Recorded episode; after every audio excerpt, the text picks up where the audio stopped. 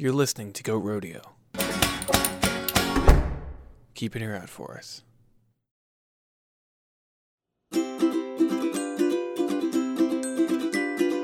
Shocking, ridiculous, suspicious, and fun. Welcome to the Perfect Liars Club. You'll hear four stories, three of them true. But one of the suspects is lying to you. Question and point the finger, laugh out loud. If you catch the liar, you can brag and be proud. L-I-A-R, Perfect Liars Club. Liar, Perfect Liars Club. Hey, welcome back to the second episode of Perfect Liars Club. Hey, Kara. Hey, Pierce. Uh, I'm super excited. We're almost famous. Are we already almost famous? Well, it was that one episode. it was that one episode. Yeah, it, it was a good episode. Well, uh, for those of you listening at home or in your car or on your walk, we had this huge podcast release party at the legendary Black Cat. It was off the chain, as the kids say today, and we're still recovering. You know, it did take a while to recover from that because it was, for one thing, it was very late. Our usual Perfect Liars Club shows are over by nine. This one didn't even start until nine thirty, which is scandalous. And for another thing, it was not our usual crowd. No, it was a rather, how should we say, boisterous crowd. Drunk? Well, Oh, that's another way to. a That's a more crowd, direct yeah, way yeah, of yeah, putting yeah. it. It felt like a little more of a stand-up crowd than a storytelling crowd. There was heckling, There was a little bit. Of heckling. a little bit of heckling. Um, It wasn't the usual, dare I say, cerebral Mm-hmm. Wednesday night crowd. yeah, none of those drunk bastards were taking notes. No, there were no notes. Uh, but it's funny now that I'm thinking of this because the show you all are about to hear is kind of boisterous in its own right, or dare I say, bawdy. body. I was going to say it's a much dirtier show than we usually do. It just turned out to be. And when I looked at the cast list, I would not have expected it. They were unexpectedly body. So the show you're about to hear was recorded in July 2017 at the Beer Baron, which is where we hold our regular monthly shows, the first Wednesday of every month. Beer Baron used to be the Brickskeller, where yours truly had her first legal drink when she turned 21. Deeply traumatic. However, that was the Brickskeller. The Beer Baron, totally different, much classier, no feathers, and you can catch us there the first Wednesday of every month, 7:30 p.m. Perfect Liars Club. So this is how Perfect Liars Club works. Number one, you have going to hear four stories. Three are true and one's a lie. Then the audience are going to ask questions of our storytellers, just trying to suss out who told the truth and who's lying. And then we put it to a vote. Once the votes are tallied, the true liar steps forward and The audience always gets it wrong. Not always. What's our success rate? 18%. Not good, DC. Try harder, DC. Try harder. Let's do a better job spotting liars in the coming year, okay? And also flip the House and Senate. Thank you. Amen. There you go. Let's bring out tonight's storytellers. I put my old lady glasses on. They call them progressives now. Please put your hands together for Kate. Kate is still waiting for her Hogwarts letter. Who isn't? Meredith. Meredith gets stressed about writing clever eight word bios, which is what these are. Nate. Arguably Washington, D.C.'s funniest comedian. He wrote that himself. And Rachel, conservative Texas sorority girl turned liberal feminist smartass. I love her. All right, then. Put your hands together one more time for Kate.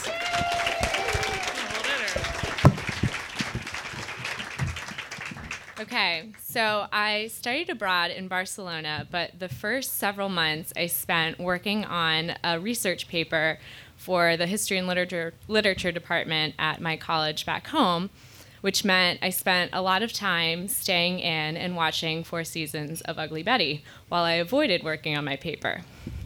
And a few weeks in, the director of my program, Juanjo, learned that I was researching the Spanish Civil War for this paper I wasn't writing.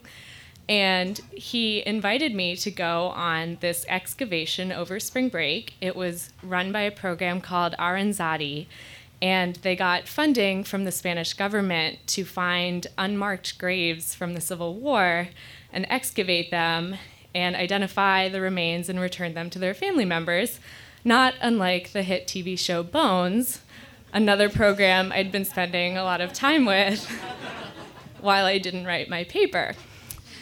And initially, this did not seem like something up my alley. Um, I don't like spending time outside. I don't like hard work. and this was not like the exotic, fun spring break I had imagined when I signed up to study abroad in Spain. And on top of that, while I really liked reading about dead revolutionaries, I was less excited about meeting dead revolutionaries in the flesh. But Juanjo said that the program would pay for it and I wouldn't have to write a final paper for the class he was I took with him, which meant, you know, less things to aggressively procrastinate. So I decided to go. Um, four of us from my program went. We took the train from Barcelona to Burgos, where we met with the director of this dig named Paco. And pretty immediately, it became obvious that to Paco, we were huge disappointments. Um, he's asking us what we're studying, and he's like, medicina, and we're like, no. And he's like, biología, and we're like, no. And he's like, forensi antropólica uh, archaeologa, and we're like, no. And he's like, well, then what do you study? And we're like, historia. and then he says, you're not qualified. what are you doing here? And this is a question I got really used to fielding when I started applying for jobs. But but at the time, none of us had a satisfactory answer. So Paco launched into his next topic, which was how much he hated America. and he's like, America's the worst. Americans don't care about democracy. They only care about like military power and imposing their ideology on other people using force. And this was 2011, so I was like, hold on, like, you are not allowed to talk to me like that. Like, I voted for Obama. Like, this isn't supposed to happen anymore. And then I was like, you know, like I can say this about my imperialist superpower, but like you can't say this about my imperialist superpower. and like if we're going to like address people's like problematic political histories, I think we need to acknowledge whose dictator put a bunch of his own citizens in an unmarked grave that we're about to excavate. Um, but while I was really good at ordering coffee, my class, Poetry of Spain, did not prepare me to like verbally defend the honor of my country. so instead, I said nothing. And then we um, travel with the rest of the team to the gravesite, which is outside of this little town called Loma de Montija. And when we get there, it's just this big hole in the ground. I don't see any bodies. And for a second, I'm like, oh my gosh, like maybe they, like it's all a mistake like we won't have to deal with any bodies i can go home like get back to my rigorous tv schedule and like i won't have to write this final paper. But then we start digging and we find a body and another and another until we've uncovered 24 bodies. So like woohoo spring break! Um, and um, so they're like mostly the bodies have decomposed and all their clothes as well. So it's just the skeletons and their shoes that are left behind. And they don't give us really any instructions except don't break the bones.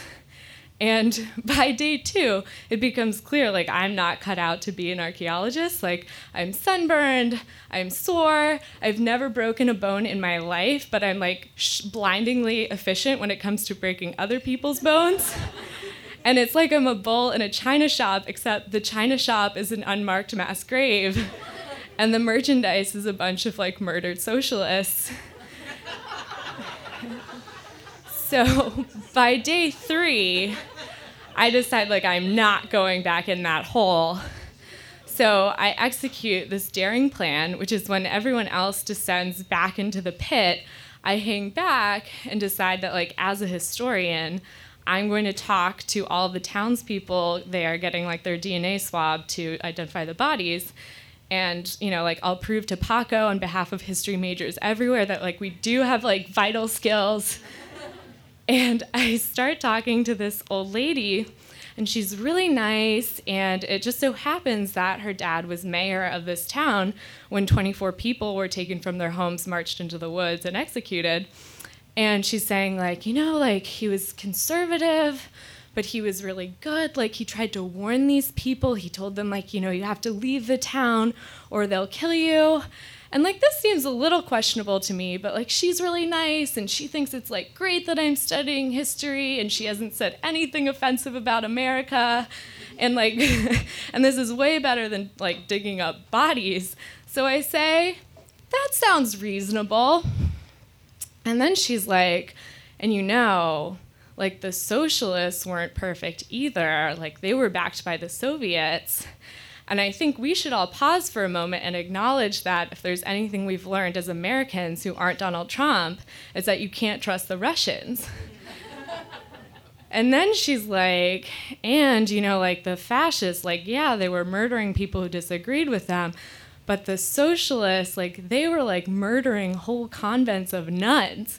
And I went to Catholic school and I was like, that is not okay. Like, those people are monsters and like civil war is complicated. Like, there's so many sides to these stories and like, who knows what really happened? Like, fascists are people too. And then I realized this old lady with like minimal effort has incepted me into being a fascist sympathizer.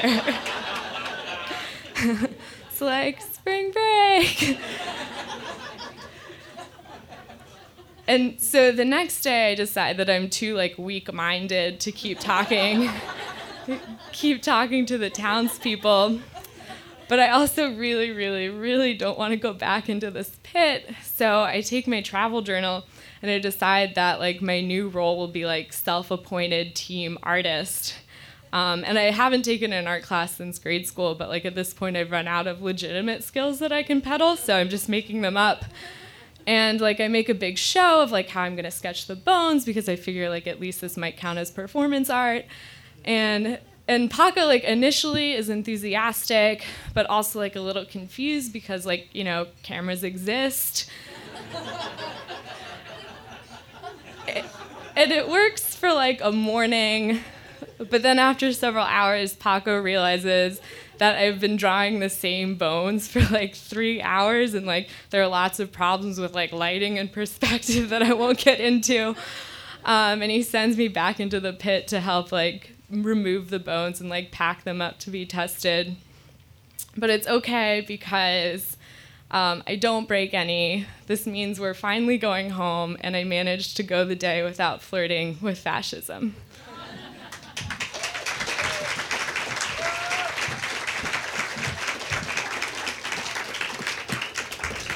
All right, where my Spanish historians at? There's a lot to fact check and sort of gut check in that story, but my favorite part was where Kate, I think she uses her hands really beautifully when she tells stories, when she like said the bodies were decomposing and like gestured to herself so you could get an idea of what she was talking about. Yay, spring break. Um, okay, do not forget what she said because it's a long way till the interrogation round, but you're going to want to remember. But in the meantime, put your hands together for Rachel.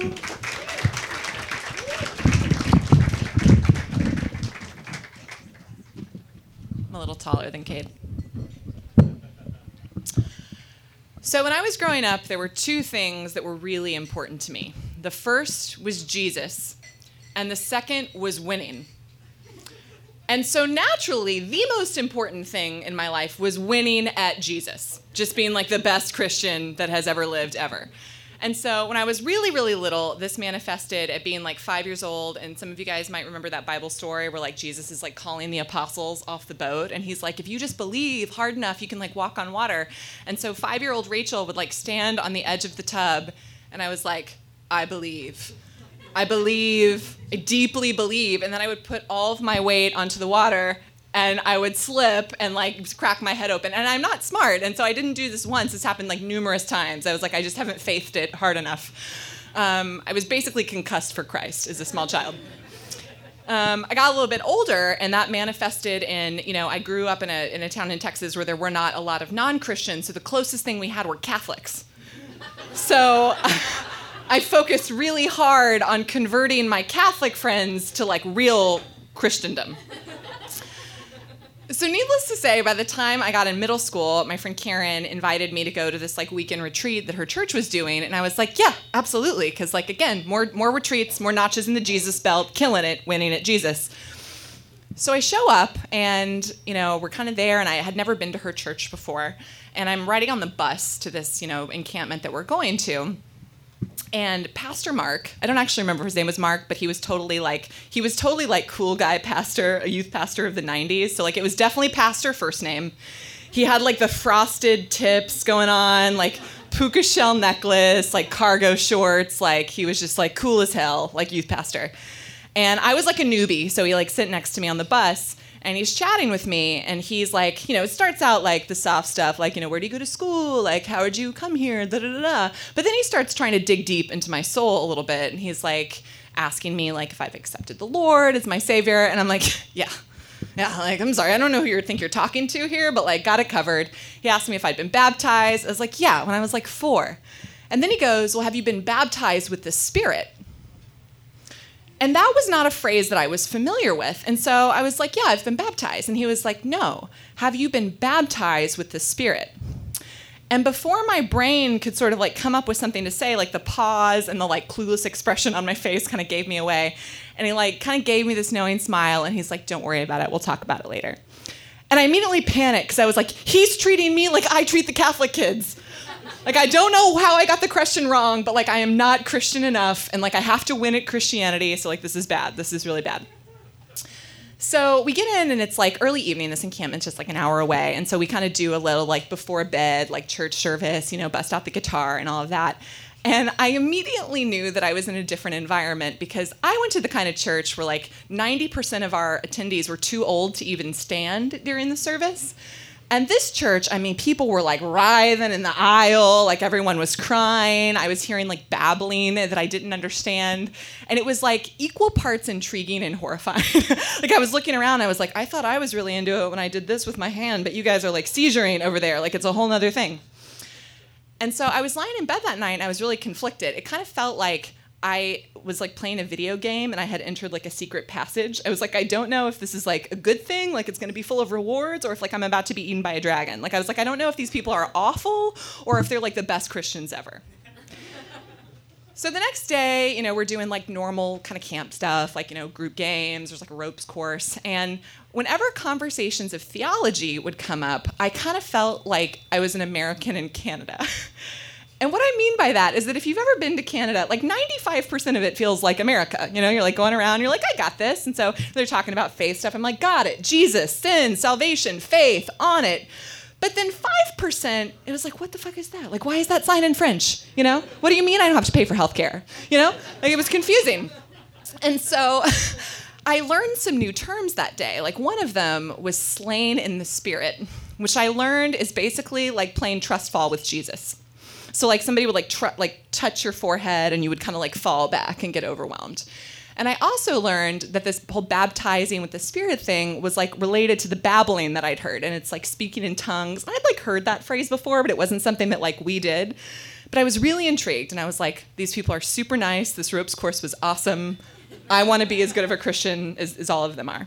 So we had our evening service that night, and I am just like trying to do all the things that I'd learned. I'm just like, I'm really gonna feel it. And then this like language is gonna come out. And I was told that your prayer language is like a secret language between you and God, and like you don't know what it means, and other people don't know what it means, but Satan can't decode it. And I was like, I wanna be bilingual. Like, I, I'm not doing that well in Spanish. Like, I gotta have something going on but I try and I try at the service and like whatever the cool thing is that's making everybody like fall down and writhe is like not happening to me. And I go to bed that night I'm feeling pretty discouraged because like I'm losing at Jesus, which is the double the double whammy of failure.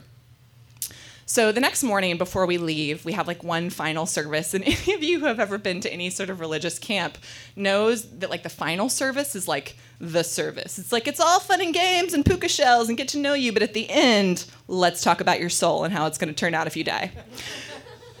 and so we had the like very serious, like very emotional Sunday morning service, and Pastor Mark is like, "Who here wants to be baptized with the Spirit?" And I was like, I do. Like, I want like the thing that all these other people are having. And so I go up to the front. There's like a group of like, I don't know, six, eight of us, like a small handful. Pastor Dave is like going by each of them. Pastor Mark, Pastor Dave, we don't know. He's one of the two. He's going through, he's like touching all their heads and like saying stuff. And every single person is like getting slain in the spirit and like speaking in tongues and all this stuff. And what had prompted me to raise my hand was the Jesus part of me that wanted this legitimate experience. But as he's getting closer, the winning part of me starts to kick in. And I'm like, what if he gets to me and I'm like the only person that can't do this? And so I immediately go from trying to be in this emotional space to just like, how can I fake the thing that they're doing? And so the pastor gets up close to me and he touches me and I just go, Shabala habala hila, shabala habala hila, shabala habala hila, shabala habala hila and I fooled everyone. It was great. It was like really emotional. And so people are coming up to me and they're like hugging and they're like crying and like this is a really emotional thing. And I'm like, yeah, it was awesome. Like, thank you. And on the bus home that day, I felt kind of bad because I was like, I've never like deeply deceived people about my Jesus experience before. But then I thought back to the bathtub and I was like, all these times Jesus was supposed to catch me and he didn't. Is it so bad that one time I pretended that he did? Like, is that the worst thing? And in the grand scheme of things, and the way that I've made peace with it now, is I'm just like, you know, Jesus bruised my head a lot as a child. And in the end, the only thing I did in revenge is bruise his ego. So that's all I got. Thank you.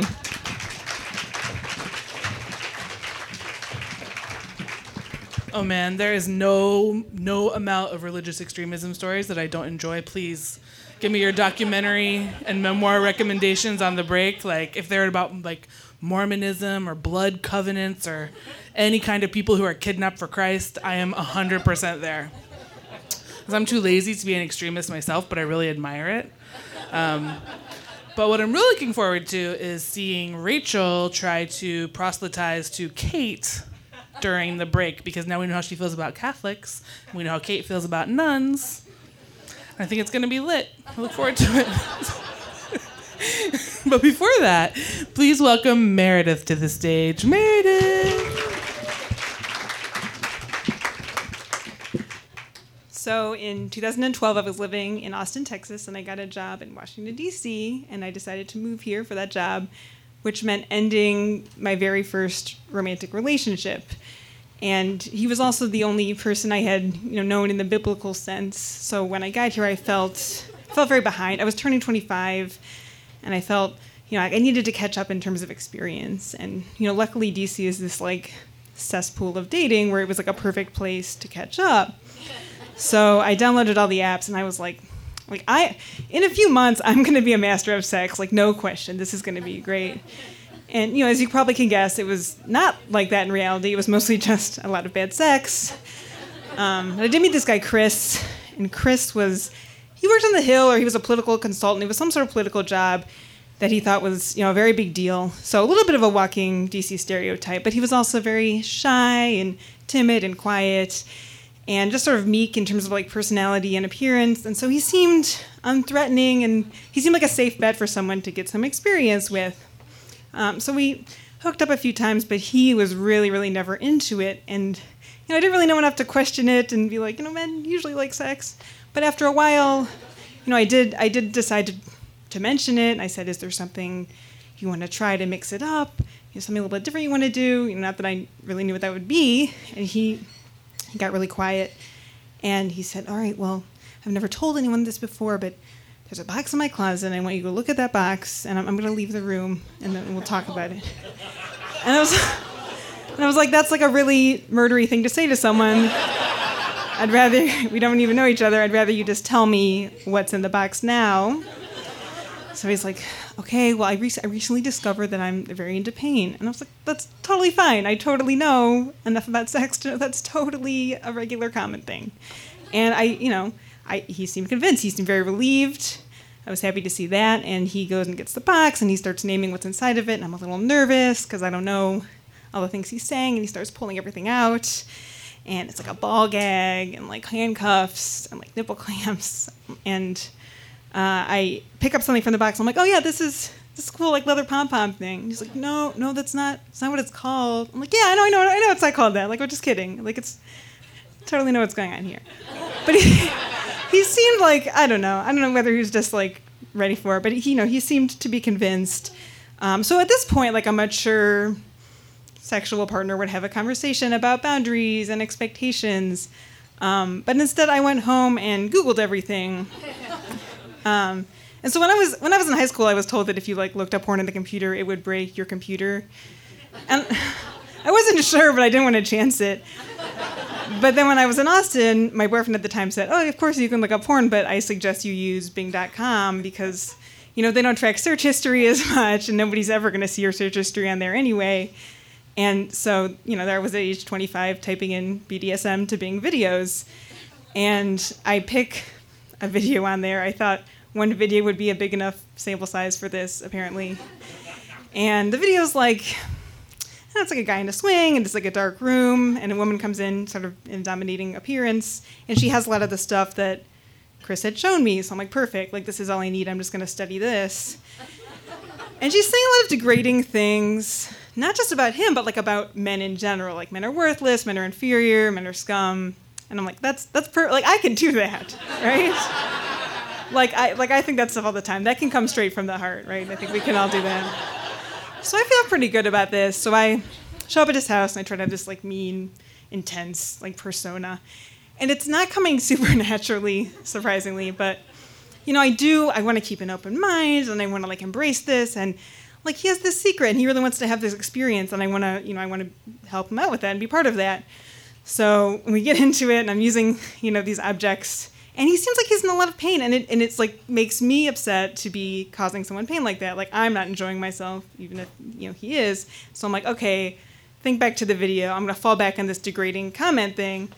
So i'm like know you you're worthless and you're inferior and, and men suck. And uh, he's into that. He's like you're right i'm totally worthless. And i i'm taken aback right? Like i mean I, this is what he wants but like i don't feel comfortable saying things like that so, you know, I'm like, all right, I want to, you know, I want to brainstorm a little bit. Like, what else can I do so it's like enjoyable for both of us? So I decide to just like root it in honesty and just like tell him things that I don't like about him. well,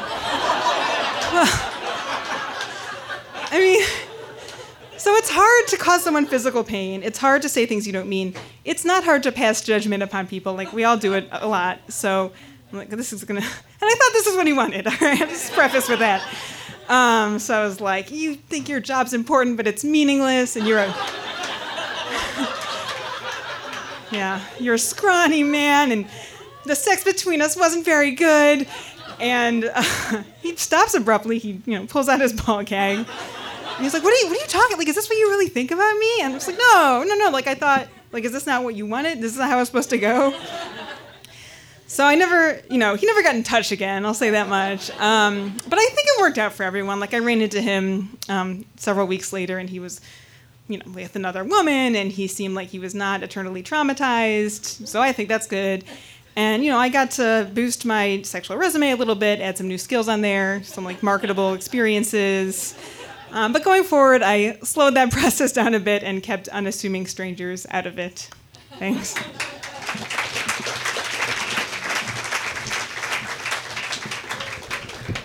I can't wait for the interrogation round.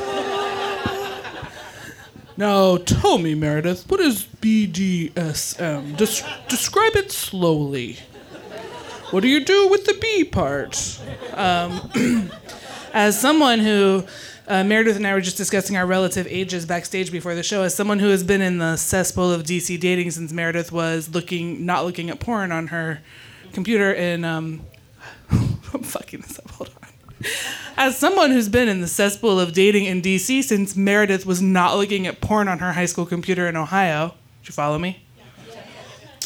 Uh, everyone on DC is like, I've always had this fantasy that I want to be dominated, but I've never done it before. So could you invest in all these special equipment and outfits and lotions and unguents and then come to my house and really tire yourself out? Anyway, it's getting too personal. Let's um Sorry for the intro, Nate.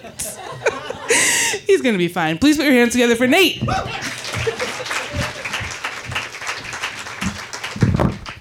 Hey, great to ooh loud. Okay, great to see you guys. Um, so I just want to start this off by saying my younger brother came out as gay recently. Please give it up for him. I'm very proud of him, and uh, he actually came out to me first, and you know, I don't remember exactly what he said, but he communicated to me, "I'm gay. I know you'll be fine with it, but I'm worried about mom and dad. And I just had to laugh because earlier that day I had gone to my hairstylist, gotten a mani pedi, and um, I said to Andre, Andre, you've been part of this family for 15 years. And mom and dad have thought they had a gay son for 17 years. so I think it's gonna be fine. And uh, there had been like clues anyway, like back in the day when the whole family shared a computer, Andre had changed the background picture to a picture of Naruto and Sasuke for those of you who watch anime. And it wasn't that they were in a sexual position, but it was like a very romantic position for two male characters to be in. So, like, eyebrows had been raised. And needless to say, when he came out, most of us, we were all just like, okay, we're glad you finally came out because we've known for a while and we're glad we don't have to tiptoe around this anymore. Uh, and I think once Andre figured that out, he got very comfortable and uh, he started doing things that maybe were beyond our comfort zone. Like, uh, my sister and I have moved out of my parents' house long ago, so Andre has a bathroom to himself. And that's fine, except when I stay there, it's the bathroom I use. And one night I was brushing my teeth and I looked over, and behind a shampoo bottle, I thought I saw the top of a penis. And I was frightened because a surprise penis is never a good thing. and so I investigated and I found out that there was a dildo there. And I Andre had bought a dildo and kept it in the bathroom for convenience. And I'm fine with that, very accepting. I was like, I love my brother. I'm just going to adjust to seeing a dildo when I brush my teeth or take a shower at my parents' house. So a few months go by, and I'm taking a shower in there. I'm not feeling very well. So I'm like shampooing my hair, and I reach for the bottle of conditioner, and I put my hand around it, and I was like, wow, the bottle of conditioner feels thin today. And there's a bump, almost like a vein running up it. So then, and I've got like shampoo and stuff in my eyes, so I'm not really looking. I'm just like, you know, rubbing the top of it. And I'm like, well, where's the lip on this thing? And then I finally was like, well, it must be upside down. So I turned it over and some balls hit me in the wrist. So then I screamed and dropped the bottle, or the dildo, sorry. And uh, so I was kind of standing there and like, I want to be clear, not the first dildo I've ever touched.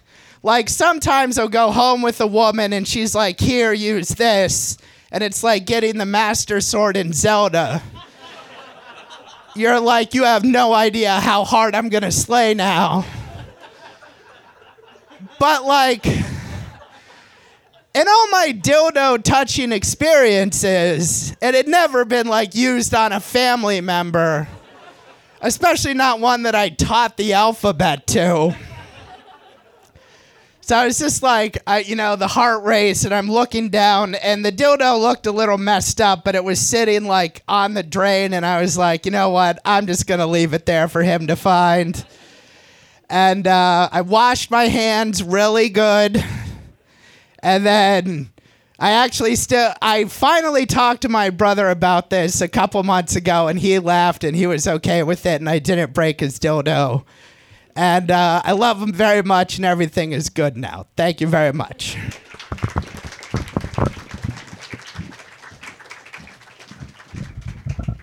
Yep. So that was a story about Nate and his brother's dildo. Um, those of you that brought your parents, you're welcome. Kate. Um, everyone else, I know you have a lot to think about. And I know that coming up with really heartfelt questions, given the tough material, fascists, dead nuns, BDSM, speaking in tongues, again, Nate's brother's dildo, Um, it's going to be tough for you. Maybe you're on a first date, but I want you to really dig deep. Because I want this interrogation round to live up to my wildest dreams. Okay? So I'm going to give you 10 minutes. Drink up. be honest. And we'll see you back here. Perfect Liars Club.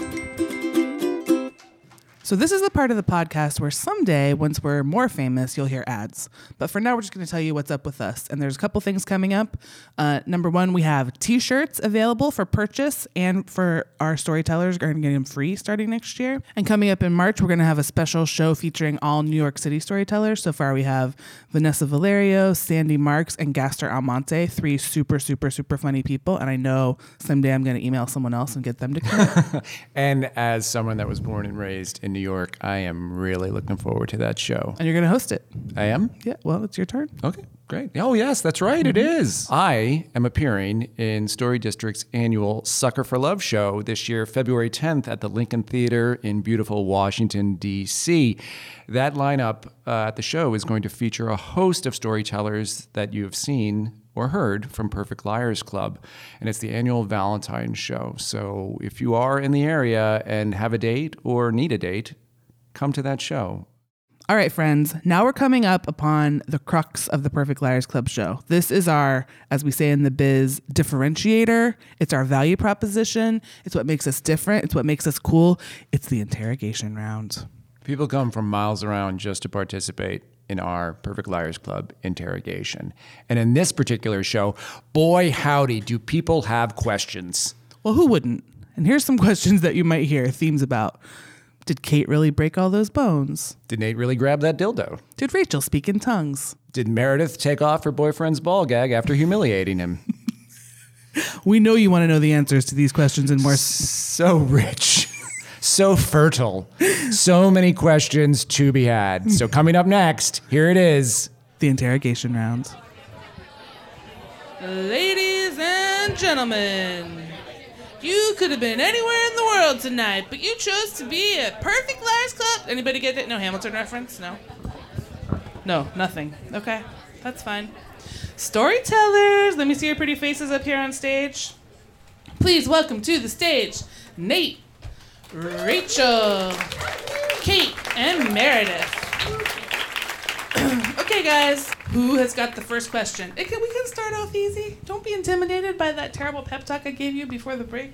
Oh, yes, in the back, yes.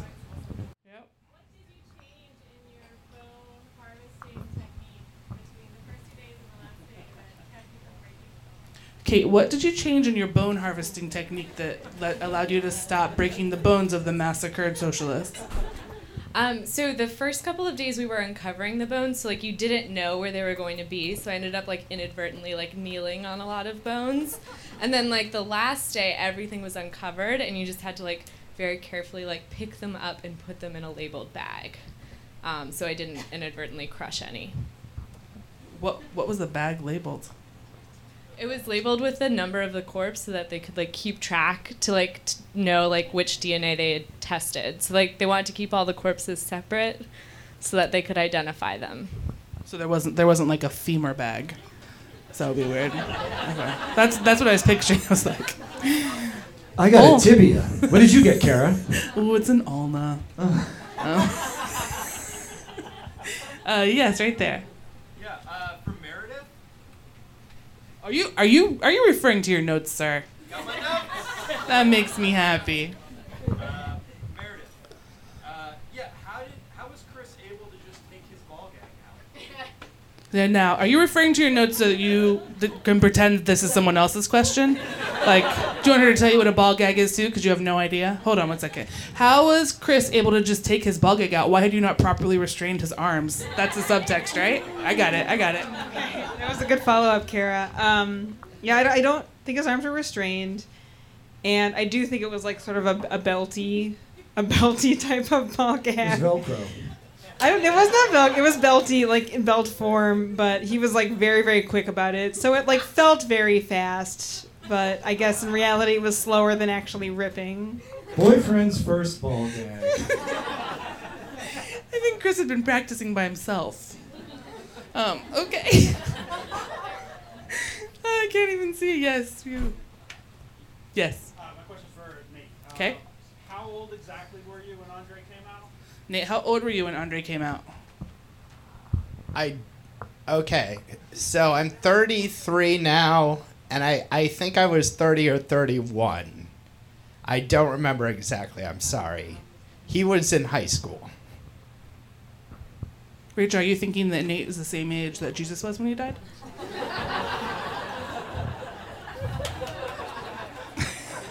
yes, all the way in the back. Oh, yes, Laura.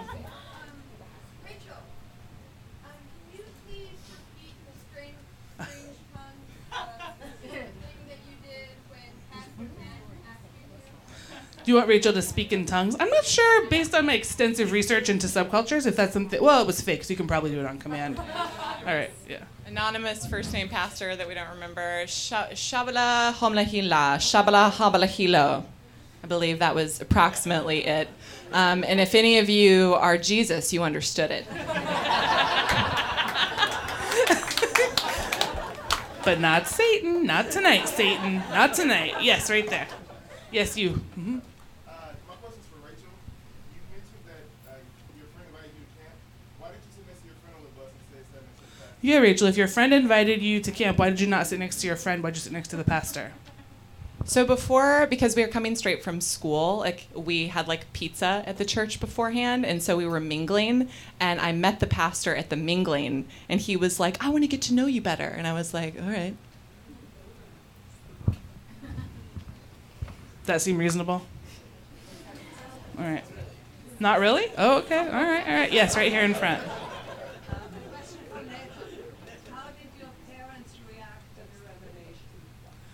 Well, Nathan, how did your how did your par- the revelation that Andre was gay, or the revelation that Nate plays with his dildo in the shower?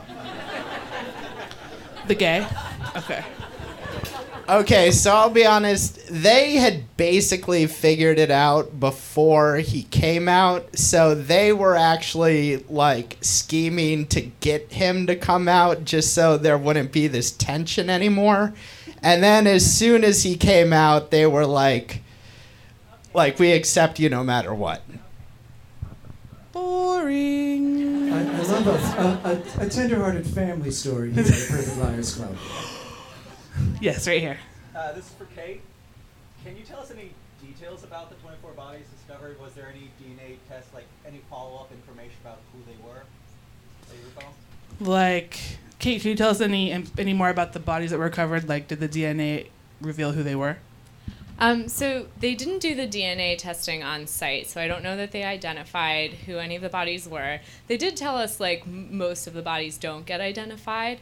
Um, so it was 24 people. 23 of them were men. Um, there was one woman, and there was like one guy who was under 18, like based on yeah, based on his bone size. That's all I know. Yay, spring break.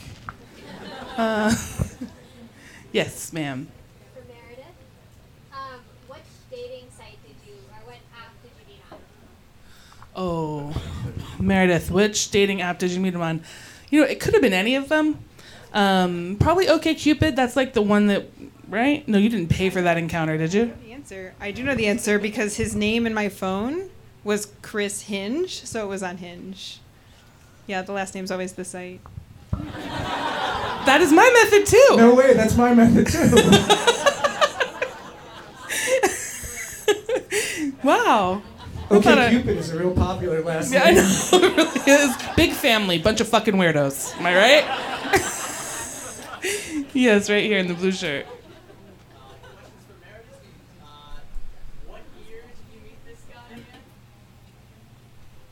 Oh, are you gonna? All right, Meredith. What year did you meet Chris Hinge? All right, so I'm gonna be yeah. No, I, that, that's fair. Like I moved here in 2012, and I was, and I'm turning 30 now. I, I've already given you more information than you need, but it was beginning of 2015, so I was 26 by then, not 25. So I was off by a few months.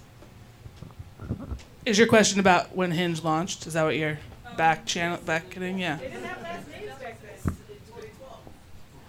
2016, she said. Shh. Oh, 2015, yeah. I don't know. I'm too old for Hinge. Sarah.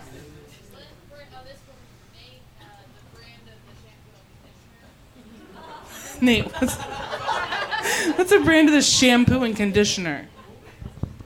Um, head and Shoulders shampoo. I genuinely don't remember the conditioner brand. I'm sorry. I, I didn't end up conditioning my hair that day. Actually, do men even use conditioner? Why are you reaching for the conditioner? Hmm, hmm, that's kind of weird. Hmm, hmm. That's a related question for me. Why were you reaching for the conditioner with, you said you had shampoo in your eyes and hair. Why, why were you reaching for the conditioner with shampoo still? Nate, oh, that is a very good question. And you know what? Good hygiene for you. You know how showers work. The question is if you had shampoo in your hair, why were you reaching for conditioner? Because just to draw it out for those of you that don't shower, you normally wash the shampoo out first and then condition. That is a, if we were giving prizes for good questions, you'd have my vote. That is a good question. I don't usually get quizzed about my hygiene habits except with potential lovers, but um, I guess I was just trying to be efficient and um, I was like, I was stealing my brother's shampoo, so it felt sneakier to grab it earlier on than it did to wait until I was done. But I really, I don't have a good explanation. That's just how I did things.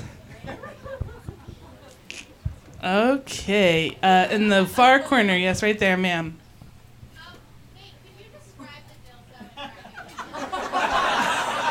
I didn't hear the last. The, could you describe the dildo in, in graphic detail? Okay. Yes, Nate. Why why don't you do that? Okay, I hadn't, I didn't have the dildo in my hand for very long, but I have seen it multiple times. It's big and black. It seems very big to me, but I've never put one of those inside of me, so I don't, I can't tell you if it actually is big. Uh, it seemed very big. Um, it has like a base and some like balls that kind of hang off and are a little floppy. And then like there's the shaft with the vein running up the shaft. Are we timing this? It's. uh, I don't know how, what to compare it to except to my penis. That's enough, Nate. It was circumcised.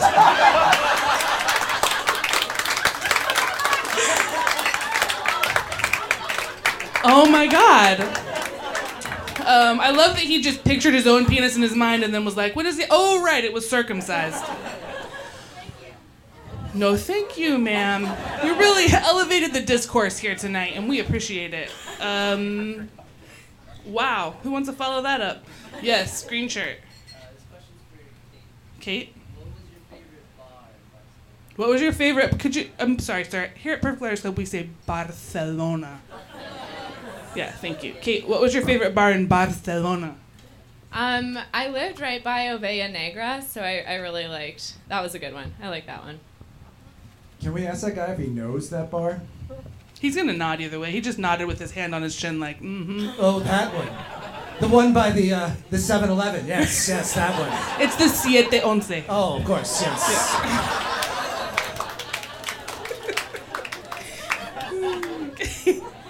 Um, did you already ask a question? You did, right? Let's get somebody new. Yes, plaid shirt. Narrow it down.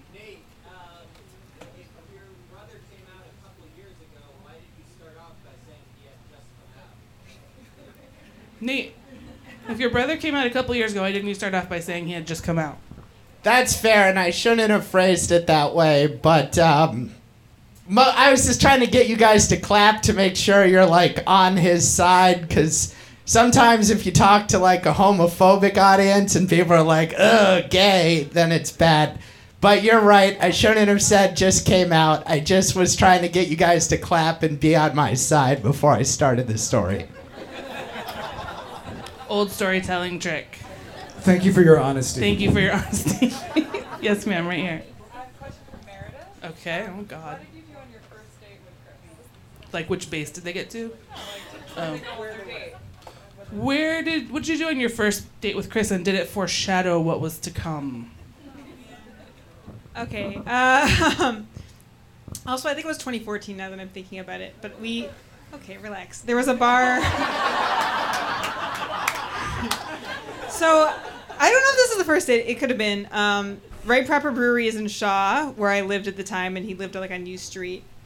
And I do remember us having, yeah, having some conversations at Right Proper Brewery. And what was was there additional information I needed to give?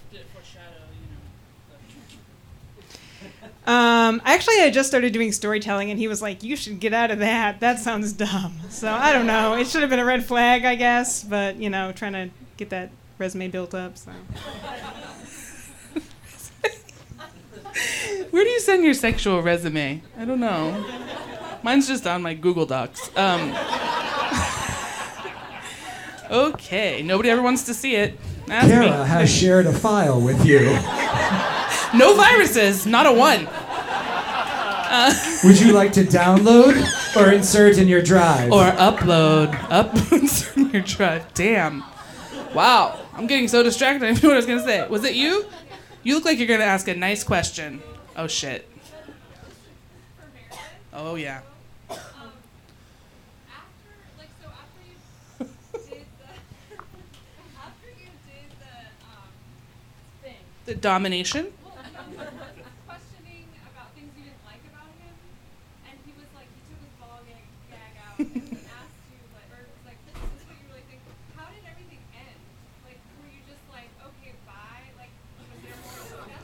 Like, did he lose his erection? That kind of thing. Did he fill out a comment card or something like that? Fill out So an online review? The question is.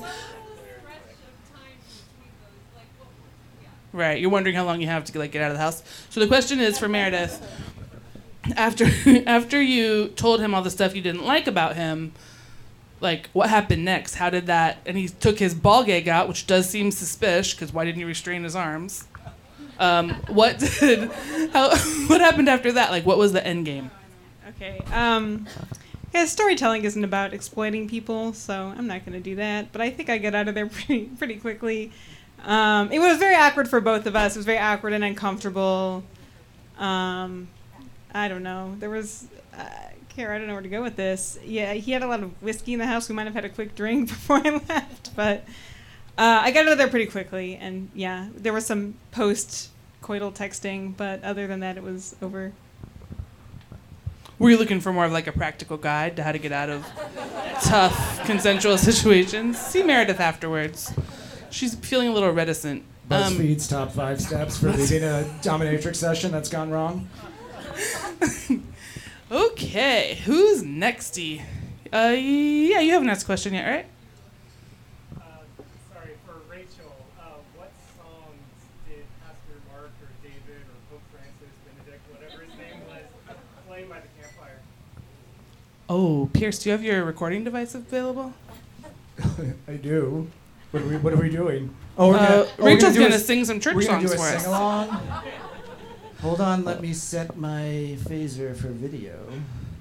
Joseph at the Battle of Jericho, the walls come tumbling down. Is that, was that one of them? Okay, the question is, what songs did Pastor Mike Dave John sing?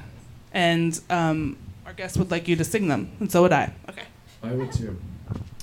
So I will say that my my 30s self doesn't remember that level of detail, but if you're trying to assess my credibility of whether I'm familiar with these songs, I can do a little round of Lord I lift your name on high if you would like. Lord, I lift your name on high. Lord, I love to sing your praise. Some of you know this. Come on. Everybody. I'm so glad you're in my life. Thank you, Sarah.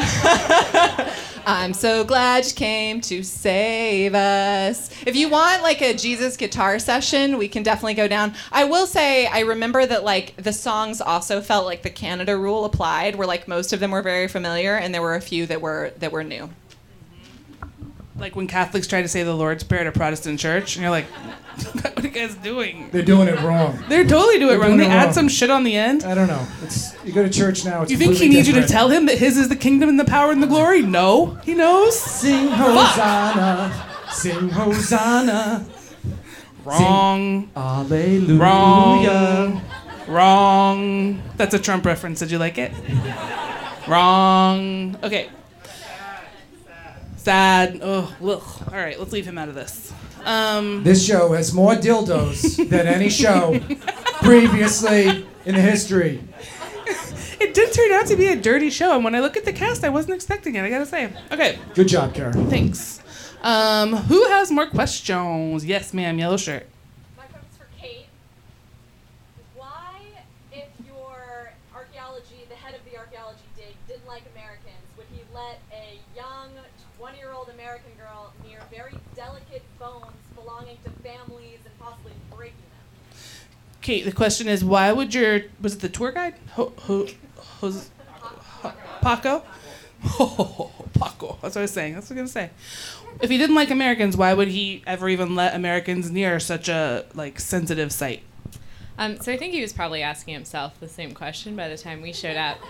Um, but the year before, they the program I was in had sent one student with them for a whole summer, and he was born in Mexico, so Spanish was his first language, and he was doing this like crazy like undergrad like combination like work on his MD at Brown while he was an undergrad. And so like that went amazingly well. And like Juanjo, our program director, was like super checked out and was like, This student did great. I'll send four more students. But like he didn't have any Latin American medical prodigies, so he like sent four four American history majors. I like didn't realize that like those weren't equivalent. Who hasn't made that mistake? Yes, with the glasses right there. Oh yeah. Oh, oh. oh. Meredith, Kara, what was your- Kara, Kara, wait, I need to get this recorded for posterity's sake. You don't mind, Meredith, do you? Say cheese. Meredith, what was your safe word? We didn't have a safe word because we didn't communicate properly like adults should in a sexual relationship. That's actually a very good answer. You know, I read an article in Cosmo that said basically the same thing. Without communication, you know, there's nothing. But it was not about safe words? I thought you were going to say something about safe words. Your safe word should be something that's not going to come up in regular conversation, but that's not going to make you laugh so hard that it ruins the vibe if you have to employ it. I've heard. Kara, what would your safe word be? Oh, you have to buy me dinner to find that out. minimum. Minimum. Yes. Who has a question? Are you scared? I me too. Yeah, go ahead.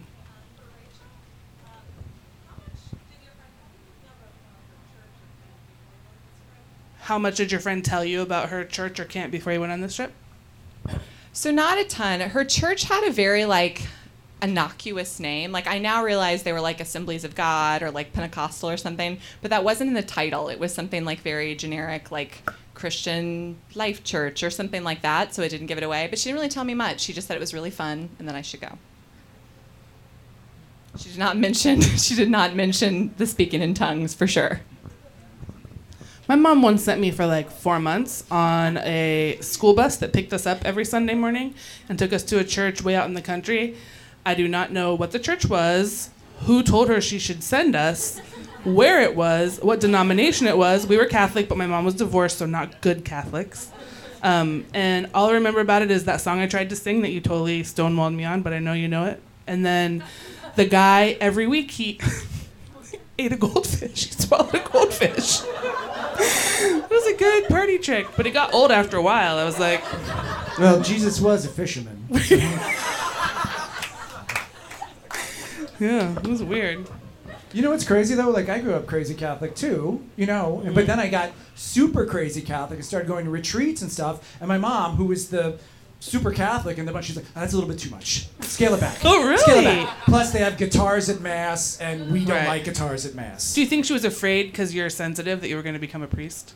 Well, I was going to be a priest. Oh, yeah. Sensitive. It's a euphemism. I would love you anyway. Thank you. Yeah.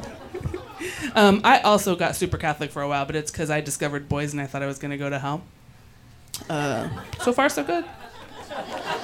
Um, yes, right here. So this is a follow-up for Rachel. Um, if you were kind of raised in a household that looked down on Catholics as being unchristian, uh, how did your parents allow you to go to an Assembly of God slash Pentecostal summer camp? Yeah, if you were raised in a household where even where Catholics were looked down on as not Christian enough, how could your parents let you go to another denomination summer camp? You're implying that strongly held religious beliefs and neglectful parenting cannot go hand in hand. and you are wrong, my friend. Um, I will also say it's deceptive because I I'd never I wasn't affiliated with that church, but the place that we drove to is like an encampment that like lots of churches had been to, and so I'd actually been with our church for an encampment before, and so I think that probably also suppressed any follow up questions because it was just like, oh, Mount Lebanon, like it's great. Um, yes, so we're just about at time. We have time for one more awesome question. Or two mediocre questions. Or two mediocre questions, yeah. I'll take. Oh, don't do your hair unless you want to ask a question, Stripey. No? Okay. Nobody? You guys think you know who did it? Oh, yes, you, blue shirt. Nate, how old is your brother right now? 21. Okay. One more mediocre question. Who's got one? Who's got one? Did- yeah, have- you. Right there in the back. I'm, s- I'm sorry, I didn't hear it. I, I don't think.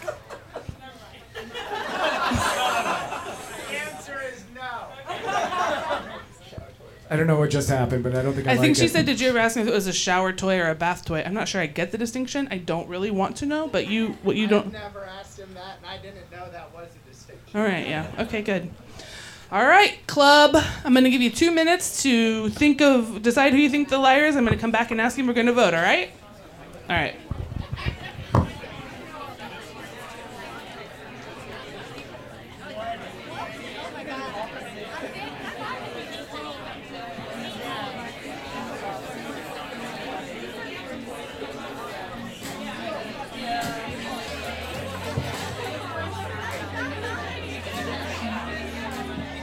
All right, all right, all right, all right, all right. You guys feel confident that you're where you need to be? Okay. All right. I'm glad to hear that. First, let me give you a little housekeeping business. Number one, uh, I shouldn't list the top of the show, but I'd like you to know that it is the eve of my BFF Pierce McManus's birthday. That's right. Oh, you He's- guys. He's a Leo. He'll be um, a year older tomorrow. Cancer, Moonchild. Cancer, Moonchild, whatever. I don't believe in that. Um, but I'd like us all to sing him happy birthday. So why don't we do that? Last year, his girlfriend brought cupcakes. Do not take it as a sign of the health of their relationship that she didn't do that again this year. I'm sure everything's fine. But she's not here, so we're gonna have to sing happy birthday. to I don't know where she is. I haven't seen her in days. Are you ready? One, two, three. Happy birthday to you. Happy birthday to you. Happy birthday, Pierce. Happy birthday to you. Aww. Oh, you guys. That was so nice. Totally unprovoked. Thank you. Anyway, if you think that Nate is the liar, please raise your hands. 33. 33 for Nate. If you think Rachel is the liar, raise your hand. Eight. Eight, for Rachel. If you think Caitlin's lying about fascists, raise your hand. Six. and if you think Meredith is lying about ball gags, raise your hands. Okay. Six. 26 for Meredith. Hmm. Alrighty. So before I reveal, um, thank you all for coming. Look for our next show to go on sale. Please take care of your bartenders. Thanks to the Beer Baron for hosting us. And now, can I get a drum roll, please? Will the real perfect liar please step forward? It's it's Rachel. I knew you wouldn't get it. See you next time, guys. Thank you. Perfect Liars Club. Liar. Perfect Liars Club. So it was Rachel. Rachel was a liar. You know, if I were in the audience, I would have thought it was Nate. Yeah. Well, you did know who the liar was, right? So who did you think it was? I thought it was Meredith. I mean, Meredith is just sweet and innocent. The thought of her putting on or taking off a guy's ball gag, let alone humiliating him in bed, is just hard for me to conceive. I, I'm just being honest. I mean, all the stories know were, were been in- great. Like, you've and been it's usually it's never it's never gonna it never turns out the way you think it is or the way I think it is because Kara never tells me who the liar is. That's right. Not unless you absolutely have to know. It's on a need to know basis. Um, I just want to say that you've been in a relationship for a long time now and you don't remember what online dating is like. Basically, anyone that you see on OKCupid or Hinge would do those things that Meredith did to you. I'll keep that in mind should something terrible happen to my current relationship. Good to know. But I'm not in the market for a ball gag quite yet. Wow, thanks so much for listening to the latest edition of Perfect Liars Club. Did you guys have fun? We had fun. We always have fun. Oh, it's such a good show. I mean, it really is. Special thank you to our storytellers, Nate, Kate, Rachel, and Meredith. Special thanks to the Beer Baron for hosting us every month, and a special shout out to the Black Cat for hosting our one off podcast launch. Thank you to Ian at Goat Rodeo, without whom none of this would be possible. Well, at least the part you're listening to right now. Special thanks to Perfect Liars Club founders, Roz and Layla, for all your Perfect Liars Club needs or tickets to shows in DC, London, Tokyo, or Tel Aviv. Go to perfectliarsclub.com. Can we make it a thing where we play Flower of Scotland every time we say Layla's name? Oh, that would be like s- some sort of like trumpet Yeah. blast or bagpipes It's a or something. Thing. Oh, Flower of Scotland. I think she would really like that. Oh, most of all, thank you for listening.